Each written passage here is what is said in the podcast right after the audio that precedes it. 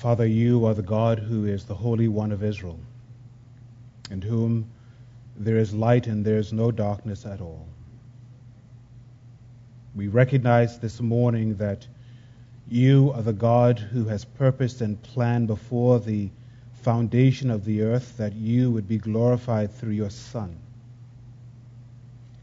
And it is your Son now we seek to magnify in the preaching of the word and the proclamation of his work and the declaration of his person. And we pray this morning now with gratefulness that you have made clear in your word who the Lord Jesus Christ is. And we ask that you would enable me as I would preach this morning to do so first with faithfulness to your word and with a measure of fervency according to your Spirit, and with wisdom to apply it to the hearts and minds and wills of your people and to their consciences. Lord, many come here this morning with real, real struggles. And we pray that the word would minister to them, and you would give them ears to hear, eyes to see, and lives to live out that they might not only be hearers of the word this morning, but doers of it, to the praise of your glorious grace. And we pray especially also now for the unbelievers among us, those who do not know you in truth and in reality, that this mighty Spirit would come and raise the dead and make them alive in Christ, so that they might have a sure ground of hope in the Lord Jesus Christ. In his matchless name we pray, who has been raised from the dead for our justification, the Lord Jesus Christ. Amen. For many of you, you believe that we are living in the worst of times not the best of times. It is an age of unbelief and not an age of belief. It is an era of foolishness and not an era of wisdom. We see it in so many of the activities and the things that people are doing. And then for others, they're convinced that we're living in a winter of darkness and not a spring of hope.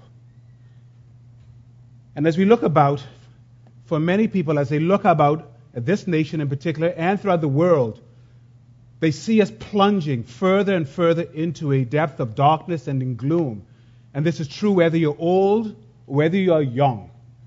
You look about and you see in our nation the ravaged, devastating effects of violence.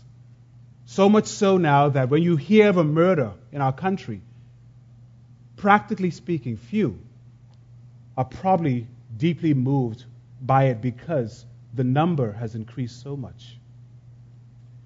Then, when we look around and we see the surging immorality in our land, the adultery, fornication, and homosexuality, which has become almost rampant and making intrudes into our society, many are growing in despair.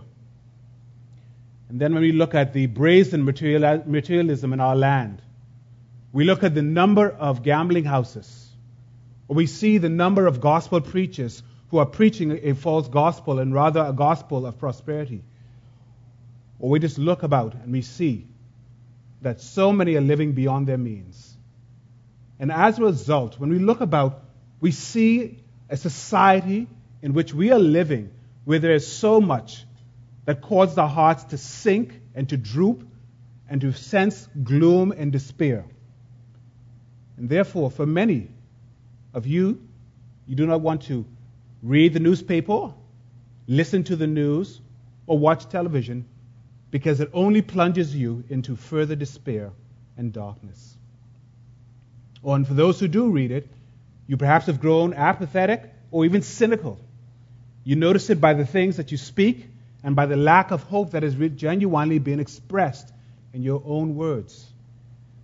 And so, all of this has brought about a response for many of you in which you find that you're living in many ways in a time of real lack of hope. And so the question then we must ask is where can you and I find genuine hope ultimate hope, real hope in these gloomy days. Well, this is not just an issue, as I said, for older people, but also for the younger people. Because younger people nowadays, as many of you know, are not willing to return because they sense really in our own nation more and more a sense of despair. Now, this is not something that's uncommon. In fact, the prophet Isaiah wrote to the nation of Israel, and they knew what it was like to have real gloom and despair. He was writing to a people in chapter 9. If you turn there to Isaiah chapter 9. And he seeks to answer this question in the midst of their own darkness and in the midst of their own gloom. How do you have genuine hope? And the prophet there reveals that despite the gloom and the darkness of his people, that God promises hope and joy through the birth of a Davidic king. And Isaiah, we pick up in actually in verse chapter 8 and begin verse 11. Isaiah chapter 8, beginning in verse 11. And we'll read through to verse 7. For the Lord spoke thus to me with his strong hand upon me, and warned me not to walk in the way of his people, saying, Do not call conspiracy all that this people calls conspiracy, and do not fear what they fear, nor be in dread. But the Lord of hosts, him you shall honor as holy. Let him be your fear and let him be your dread. And he will become a sanctuary and a stone of offense and a rock of stumbling to both houses of Israel, a trap and a snare to the inhabitants of Jerusalem. And many shall stumble on it. They shall fall and be broken. They shall be snared and taken. Bind up the testimony, seal the teaching among my disciples. I will wait for the Lord who is hiding his face from the house of Jacob, and I will hope in him. Behold, I and the children whom the Lord has given me are signs and portents in Israel from the Lord of hosts who dwells on Mount Zion. And when they say to you, Inquire of the mediums and the necromancers who chirp and mutter, should not our people inquire of their God? Should they inquire the dead on behalf of the living? To the teaching and to the testimony. If they will not speak according to this word, it is because they have no dawn. They will pass through the land greatly distressed and hungry, and when they are hungry, they will be enraged and will speak contemptuously against their king and their God and turn their faces upward. And they will look to the earth. But behold, distress and darkness, the gloom of anguish, and they will be thrust into thick darkness. But there will be no gloom for her who was in anguish in the former time, he brought into contempt the land of Zebulun and the land of Naphtali. But in the latter time, he has made glorious the way of the sea, the land beyond the Jordan, Galilee of the nations. The people who walked in darkness have seen a great light. Those who dwelt in a land of deep darkness, on them has light shined. You have multiplied the nation, you have increased its joy. They rejoice before you, as with joy at the harvest, as they are glad when they divide the spoil. For the yoke of his burden and the staff for his shoulder, the rod of his oppressor, you have broken, as on the day of Midian. For every boot of the tramping, tramping warrior in battle tumult, and every garment rolled in blood will be burned as fuel for the fire. For to us a child is born, to us a son is given, and the government shall be upon his shoulder and his name shall be called Wonderful Counselor, Mighty God, Everlasting Father, Prince of Peace. Of the increase of his government and of peace there will be no end on the throne of David and over his kingdom, to establish it and to uphold it with justice and with righteousness from this time forth and forevermore. The zeal of the Lord of hosts will do this. So end God's reading of His Word. Let's pray again. Oh, Father, only by your Spirit can the Word be properly preached with any sense of authority and power. And I recognize that in myself I am incapable and unable to preach this word with any authority apart from your grace and your spirit. May it please you now to honor your Son, to convert sinners and to edify your saints by the power of your Spirit this morning. Magnify your name, we pray. In Christ's holy name. Amen. Well, I want us to see this morning this simple truth that despite the gloom and despair of God's people, despite the gloom and the despair of God's people, the Lord has promised hope and joy to his people through the birth of a Davidic king. So, in the midst of despair and gloom, the Lord Himself, the Lord Almighty, the sovereign God, has promised hope and joy through the birth of a Davidic king. Now, you notice that in verse 1 of chapter 9, the prophet there begins with the word but. And you'll notice that he is contrasting something. He's contrasting, obviously, in verse 22, there where he has spoken to the nation and has informed them of what's going to happen. And the context is that Isaiah is writing in the book of Isaiah. He's writing about 740 BC. His ministry took place in 740 BC. So almost seven centuries prior to the birth of the Lord Jesus Christ. And he's writing to primarily southern Judah. You'll remember that the nation of Israel had been divided between the ten tribes of Israel, which is in the north, and then in the south is the two tribes of Judah. And so Isaiah is primarily, primarily ministering to the southern part of Israel, which is Judah. And he's writing to them. And in the first six, six chapters, he's warning them that they have forsaken the Lord. They have departed from the ways of God. They have departed from the covenant that God has established with them, and in doing so, God has warned them that He is going to judge the nation. And so Isaiah is informing the nation now that judgment is going to come because they have gone after idols. They have taken the way that they should not have gone. But in the midst of that, Isaiah has also informed them that the Lord will also show mercy and will provide hope to them. And so, and then in verses chapter 7 and 8, we see sprinkled throughout this that God has spoken about the judgment that is to come. And in chapter 7 and 8, the Lord tells that Assyria, not Assyria, Syria and Israel are going to come against the nation of Judah. They are going to come together and they are going to ravage the land or seek to overcome it. But he warns the king that they ought not to fear because they will not overtake the land. So in chapter 7 and 8, yet also, what God then says that because Judah is then going to align with Assyria in order to overcome Israel and Syria, the Lord says that I am going to send Assyria down through Israel and is going to attack Judah also. So Assyria comes down and actually attacks and takes over the two most northern territories of Israel, Zebulun and Naphtali. They are the first areas or the first tribes that are attacked. And the land is devastated. And that's why you see there that in chapter 9, where it speaks about in the former time he brought contempt to the land of Zebulun and the land of Naphtali. So what is happening is that here is, here is Assyria coming against Israel, attacking the land. And the land is devastated.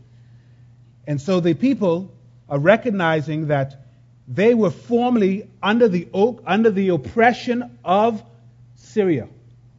And so the prophet is informing them that this is what their condition was then, but now something is going to take place. And so the prophet now begins to expound of the reason for their gloom. He tells them that they had gloom because, as I said previously, that the Assyrians had attacked Zebulun and Naphtali, and they are the first to be invaded. And they were not spared by the engine of war by the Assyrians. The people in Zebulun would have heard the noise of the whip, the noise of rattling wheels and galloping horses. And they would have seen the horsemen charging, swords flashing and spears gleaming. And when they looked around, they would have seen a sea of blood. They would have seen all the dead bodies. And they were the first to be attacked. And they would have seen a mass of corpses and a mountain of dead bodies and carnage all around. And although the immediate reason for the people's gloom was the Assyrians, the ultimate reason, the ultimate reason for their gloom was that they had departed from the true and living God. And so God had used Assyria to be his agent of oppression against these tribes. And consequently, God himself had brought them into contempt and had brought them into a lower state. Now you remember that in Deuteronomy, in chapter 28, when the Lord entered into a covenant with his people, he told them that if they obeyed him in his covenant, if they did not forsake him, if they had followed his ways, that these blessings would take place. But if they did not, this would take place. Curses would take place. And now you see the Lord fulfilling his promise to the land in Deuteronomy 28, saying that when you disobeyed me, I am going to bring upon you my judgment and my curse. And this is what's taking place in chapter 8. But all that's going to be reversed now when we read in chapter 9, where the Lord now begins to promise to dispel the people's darkness. And so, although they were brought under the yoke, under the oppression of Assyria, the Lord says in verse 1 there will be no gloom for her who was in anguish. Now, as one writer puts it, the gloom is not final. God will not be satisfied that his people have experienced the just results of their rebellion. And so now the prophet promises that the same land that was humbled will now experience the opposite. The land that was been brought low would now be made glorious. We see that in verse 2, in verse 1, where he says, In the latter time he has made glorious the way of the sea of the land of beyond the Jordan, Galilee of the nations. Now, these three regions, the way of the sea, the land beyond the Jordan, the Galilee of the nations, it's been a bit of dispute of exactly what is that referring to, but it's more than likely referring to there the three regions that represent the provinces that the Assyrians organized after the invasion. But what is striking, what is striking, is that the Lord promised to honor the most unlikely area of Israel, the ones who had been oppressed and most influenced by the pagans. So if you were living, if you and I were living in northern Israel, in Zebulun and Naphtali at that time, you and I would have had the most influence by the Gentiles. And so for a Jew, we have to keep in mind the Jews, this would have been an abomination, but this land had been overtaken by the Assyrians, and now it had now become a land filled with Gentiles. And so the Lord would dispel the darkness, not from the most favored or the most likely area. And so the prophet goes on to explain that how he would make the land glorious and how he would dispel this darkness. And he says it there in verse 2 the people who walk in darkness have seen a great light. Those who dwell in a land of deep darkness, on them has light shined. And so here is the distinct and privilege that they will see. And so the prophet is speaking now of a future time. He's speaking of what is to take place in the future, that there is going to come a time when this land that had been brought low, that they will experience themselves a light that will arise, which is described as a great light and a light that will shine upon them. And he says there that they will have the nation multiplied and its joy will increase. Now, in verse 2, you notice that it says the people who walked in darkness. And it says those who dwelt in a land of deep darkness. Many of you are aware that in the Bible, when we speak of darkness, that the Bible often contrasts light and darkness.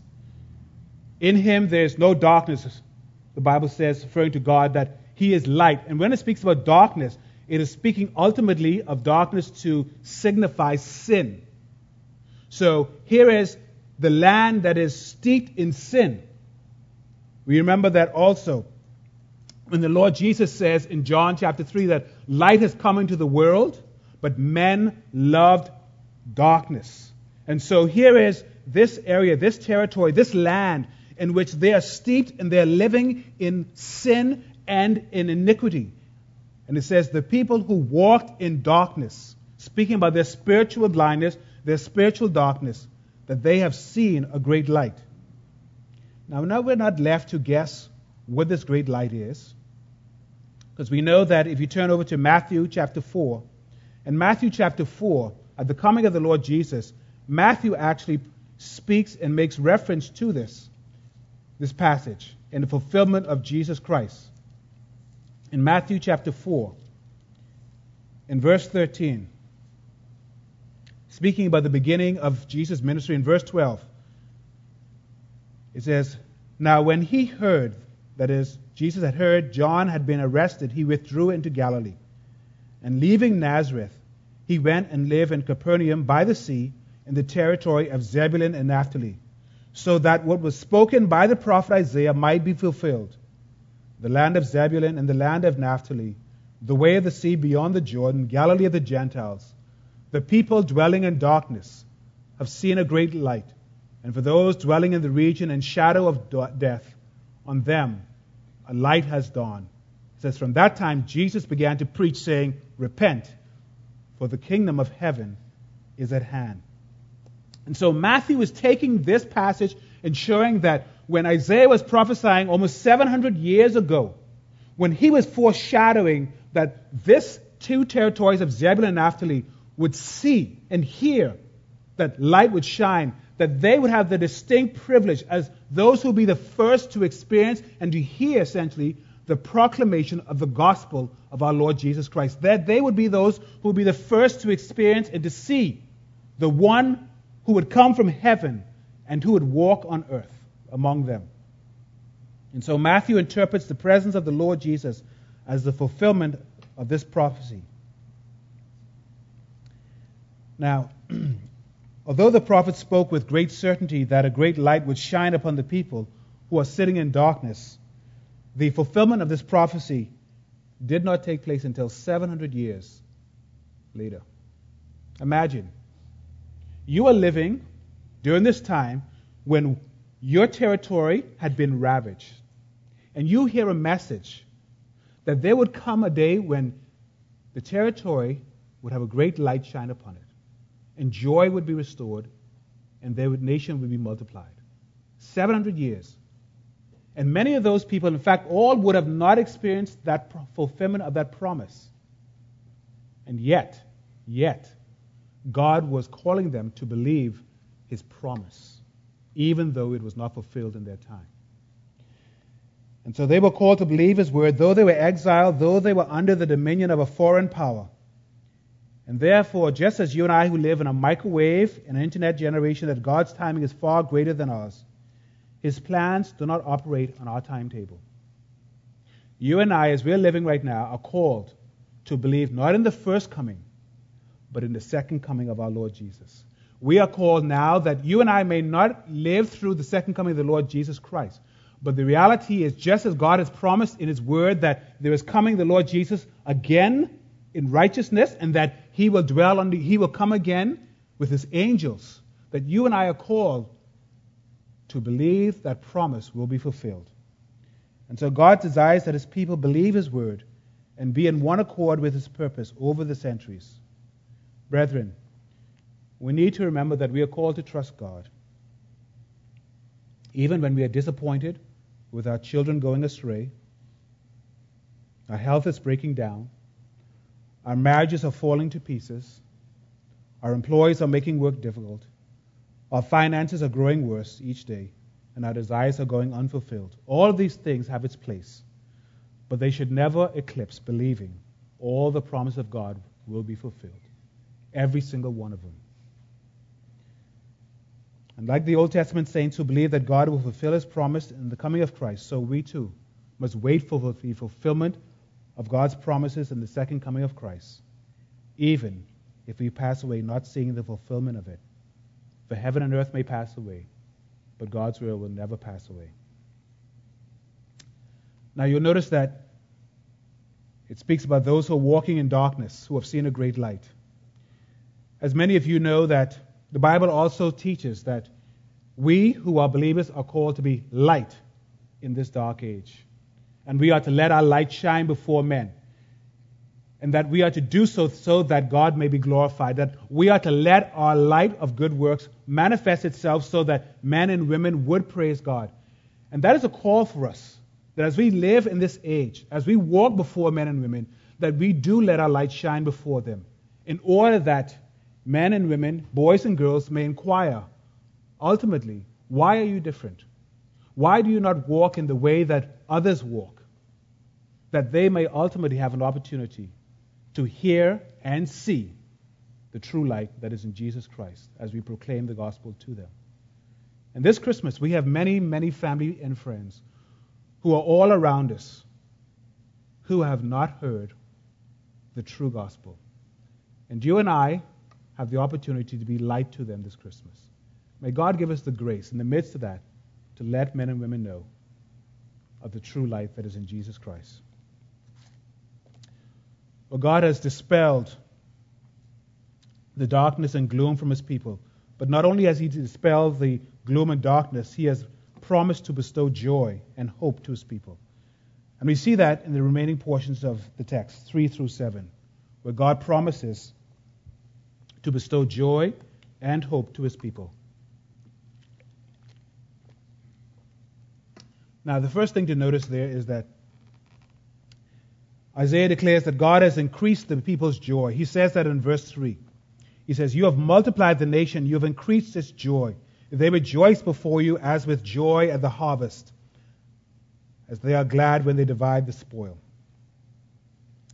And there, the prophet is using a similitude where he's saying that if you can imagine that here is this sense of joy that's going to take place to the nation, and he's saying that if you can imagine harvest time in agriculture, that the time when there would be great rejoicing is the time of harvest, and there would be a time of celebration. And so he is saying that here is the joy and the level of it is going to be when you think about when you all gather together at harvest time. And that is what he compares the joy to at harvest. Or think of it as when the enemy has been defeated and they plunder all of their goods. And he says, Imagine that here you are sharing the goods among the people. And he says, that is the measure of the joy. He says there in verse 3 As with joy the harvest, as they are glad when they divide the spoil. And so, presumably, the people would shout for joy, and they would jump for gladness at the sight of a good harvest. And they would rejoice at the hoards of goods the victorious army would bring home to the people. But how does God actually bestow joy and hope to his people. How does he fulfill that? Well, notice in the text there are, in verse 4, there's a word for. In verse 5, there's a word for. And in verse 6, it begins with the word for. In verse 4, we see that he multiplies their joy by the deliverance from oppression. For the yoke of his burden and the staff for his shoulder, the rod of his oppressor, you have broken as on the day of Midian. And so the prophet informs us that the immediate cause of such joy is God's deliverance of his people from oppression. And the people of God will rejoice because God has freed them. And that deliverance is spoken not merely of a physical deliverance, but ultimately of a spiritual deliverance. It is when God has, remember, delivered the people not only out of Egypt, but He's ultimately speaking that when the Messiah comes, when this light has come and to shine upon them in the context, that that one who will set them free, the Lord Jesus, will set them free. And so the ultimate reason for joy, the reason for joy is that first there will be deliverance from their oppression, and that is oppression from Satan and sin. And under the image of a yoke imposed upon the captives of the Assyrians, the prophets looked to a day when one mightier than the Assyrians would tear off and break the yoke of sin to pieces. And just as the Lord displayed his mighty power to overthrow the Midian, Midianites, you remember that when the Midianites, God had called Gideon, and in calling Gideon, he had broke the oppression of the Midianites. And so he says that just as he did that that day, he will do again. And he would once again display his power to deliver his people from their oppressor. But not only by the deliverance from oppression, God promises to increase their joy, but he also says, by the end of war, in verse 5. We see there, for every boot of the trapping warrior in battle tumult, and every garment rolled in blood will be burned as fuel for the fire. And so here Isaiah speaks of God putting an end to war. He states that the boot that was worn by the cavalry of the Assyrian army and shook the earth would be silenced. And similarly, the garment rolled in blood would be burned and thus signify the end of war. So not only will God increase their joy by the deliverance from oppression, not only by the end of war, but ultimately, and this is the ultimately, by the coming of a person. And that's verse 6 and 7. And here's where we'll spend a bit more time. Uh, the prophet remarkably speaks and astonishingly answers this by the coming of a person. That the reason why that the people can have ultimate joy is in the coming of a person. We see that in verse 6. He says, For to us a child is born, to us a son is given. And so the first thing we note is that we are informed about his human nature. It says, For us a child is born. Now you remember that in chapter 7, Isaiah had already prophesied in verse 14, where it speaks about the Lord himself will give you a sign that the virgin will conceive a son and bear a son and shall call his name Emmanuel. And so the son had been prophesied, but now it's a bit more clear, saying that this same son, for us, a child is given, and for us, a son is given. And so this is speaking of someone of an extraordinary nature. And we see here that in Romans chapter 1 and verse 3, you remember that there the Apostle Paul speaks about the Lord Jesus was descended from David according to the flesh and declared the Son of God in the power according to the Spirit of holiness by the resurrection from the dead. And so here you speak of one who is coming who has two natures. He has a divine nature and he has a human nature. He is a child born, speaking about his human nature, and the son is given. And we'll see that also in the context that he's two natures. You have a divine nature and a human nature in one person. You have one who is fully man and fully God in one person. For to us a child is born and a son is given. Now, a bit more is given about this son that is given. We not only are informed about his human nature, but we also informed about his extraordinary names.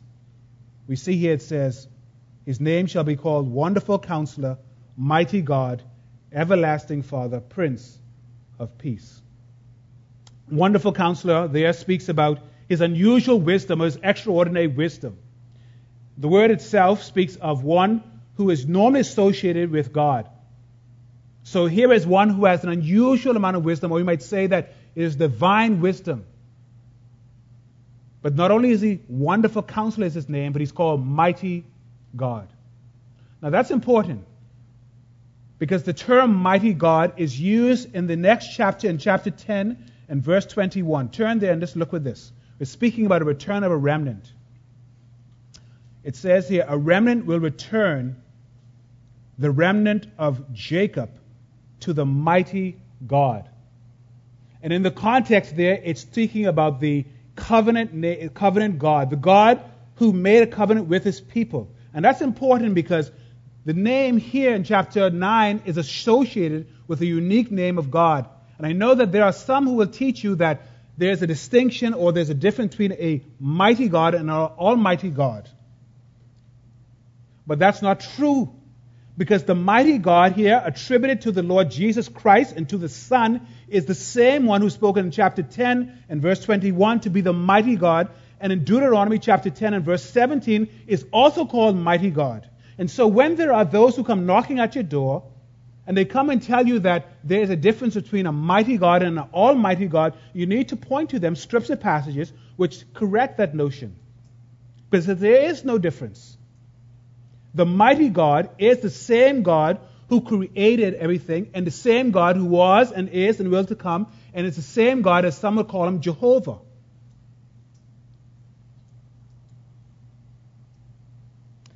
But not only is he called mighty God, but he's called everlasting Father. Now, everlasting Father is not speaking about the first person of the Godhead. As we affirm that we affirm that God the Father, God the Son, and God the Holy Spirit. In this context, not saying that here the Son is God the Father. That's not what it's saying.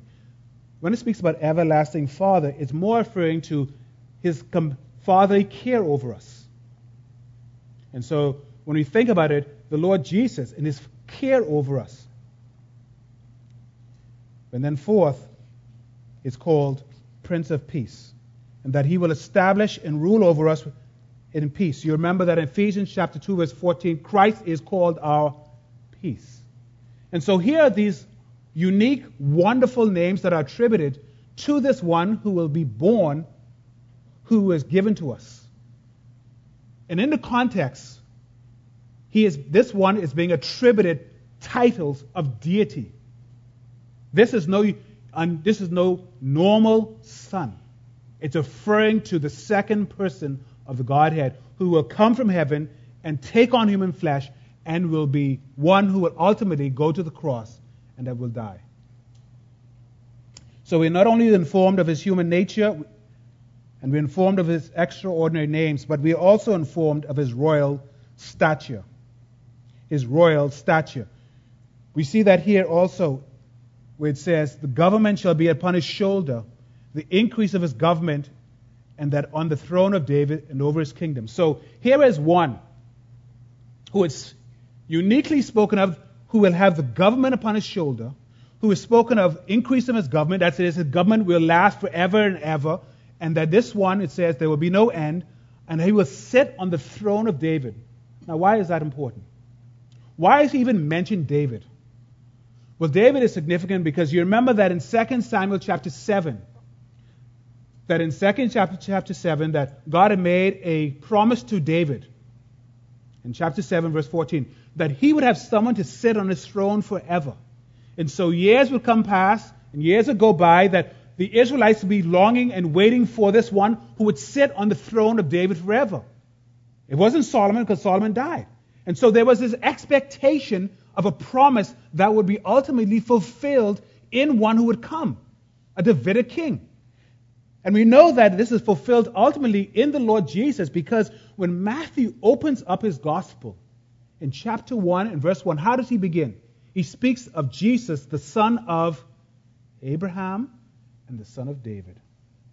And later on, we read that in chapter 21 and verse 9, it speaks about the promise of David. You remember that on the day when the Lord Jesus enters into Jerusalem and the people are shouting. What are they shouting? Hosanna to the Son of David. The people recognized and understood that here is this one who's to come. Here is this one who had been prophesied for many years ago, and that the government rests on his shoulder, that the throne of David will be his. And it, this is being fulfilled in the Lord Jesus Christ. 700 years had been prophesied before. But we're not only told of his royal stature, but we're also informed about his reign of peace. We see that again, that he is the Prince of Peace, and the increase of his government and of peace, there will be no end. Now, we're living in times in which, if anything that people want and desire is peace, real peace. Many of you are aware that United Nations was established in order that there would be international peace, following on from the League of Nations. And there is this desire within the human heart for genuine peace. And there will be no peace, brothers and sisters, no matter how many nations come together, until first and foremost there's peace with God. Until men and women are reconciled with God, there will be no peace at all.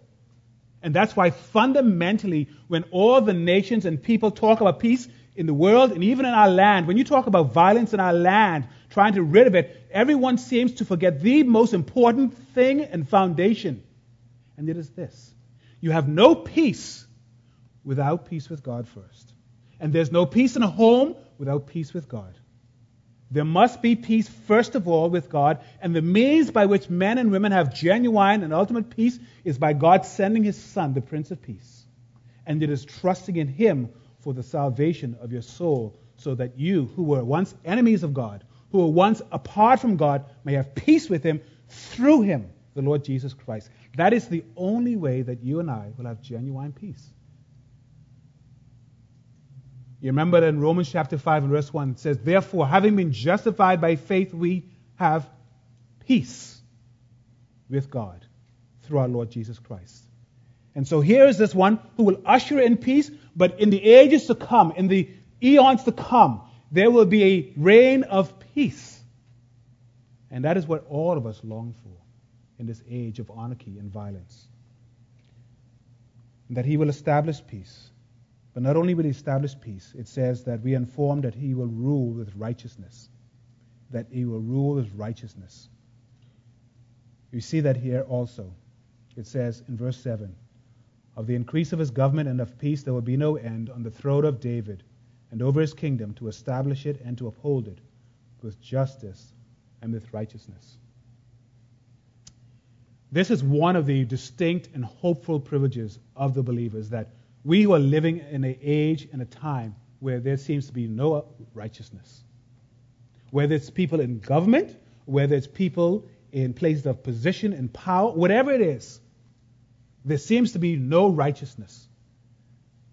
But the righteousness that is going to be ushered in is one in which the Lord Jesus Christ himself will sit on the throne, and among them will be peace, and he will be the one in which there will be no sin in his presence, Satan will be defeated, and there will be righteousness all the days of our lives. And that's why the prophet says there will be joy. Not only will there be deliverance from the oppressor, not only there will be an end to war, but there will be the coming of a person who will reign on the throne of David, and he will usher in peace and righteousness. Now, this is important because the Christian alone has a ground or basis for joy and hope. The Christian alone has a ground and a basis for hope in this world. No one else has it. In this dark age, because his joy and hope is ultimately not resting upon the world and the things in it, but upon the coming of our Lord Jesus Christ. The Christian's basis for his hope is not in this world, in circumstances or some situation, but it's in the coming of a person in the Lord Jesus Christ. So that when the world looks about and hopes for some hope, it is ultimately resting on what? Something happening in this world. But that is uncertain. But we have a certainty in the Lord Jesus Christ. And it is knowing that the greater David will establish righteous rule, and there will be no more war, but only peace, no more oppression, but only liberty, and which there will be no more injustice, but only justice. And so those who are mistreated, who are exploited, who are abused, who are oppressed, who trust in the Redeemer alone, will no longer incur or endure such things in the age to come. Every pain will be wiped away, every heartache taken away and every disappointment will be cast away as far as the east is from the west. And so the true believer, not merely the professing person, the Christian, the true believer, not merely the professing Christian, has a sure ground for their hope and joy because they believe in God's word, and even though many years may pass before the ultimate fulfillment of God's promise. On the other hand, on the other hand, the unbeliever cannot and does not have a ground or basis for such joy or hope that overcomes darkness, despair, and distress in this evil world. Let them talk, and you'll hear all the time talk about their hopes, which are false hopes.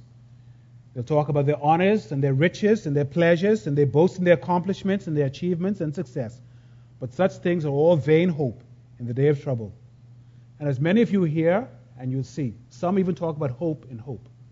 There's a lot of chatter about hope. It's all over the media. Hope. But delve into the ground and the basis of that hope, and you will see that it is empty. And so when you receive a phone call and the doctor tells you, perhaps you have cancer, or when you hear the news that your loved one has passed away, or when you receive the wrenching news that your child has been found on drugs or parents have divorced. or some other wrenching news, or the death of a child, whatever it may be, or as one brother, dear brother, woke up the next morning, wife had no indication that was sickness, young woman, and wakes up that next morning and his wife is dead in bed next to her. You better have a hope that can explain that and, and find that in the midst of that, that you yourself can have genuine hope. And thank God that that dear brother was a believer and is marvelously displayed to all of our eyes what it means to have hope in the Lord Jesus Christ. So, to the unbeliever, I ask you, when that news hits you, and it could be young or old, don't make a doesn't make a difference. When the news hits you with your own health, family member, or some loss of a job, or whatever it may be, what ultimately are you hoping in when that tragedy hits you? And you will discover very quickly how empty, how meaningless, and how vain it is to trust in money and riches and pleasure. Look into the grave and ask yourself, what are you hoping in ultimately? And I know the human heart is so deceitful that will sit and perhaps agree that what I've said is true. But all the while the heart goes in search of other, lover, other lovers or other confidence. It will nod and think that all is well when all is not well. But friend, if you have, as many did in the day of Isaiah, put their confidence or trust in a political or military leader, that is to lean upon a twig or a straw, it will break. It will break in the day of trouble and affliction. And so, what you need is a sure hope that can endure through trial, trouble, and even death. And the question is do you have that? Do you have that? Do you really have that? Do you have a hope beyond the grave? And to trust in anything else or anyone else than Christ is vanity of vanities. Dear ones, if we were not talking about ultimately your hope and your joy, then it would not make a difference, but we are. We're talking about well, ultimately where you're going to find your hope and joy in the midst of life's most difficult circumstances. And as I prepared for this, I thought about it. Received the news of um, my youngest, I guess, daughter was ill, and I thought about it. How would I respond if my wife called and said to me, God had taken her? How would I respond? How would I respond? I trust by God's grace that the ultimate hope would be in this message of a coming person in which the Lord Jesus Christ ultimately is our hope and a sure hope for all of us. Let's well let me let's pray.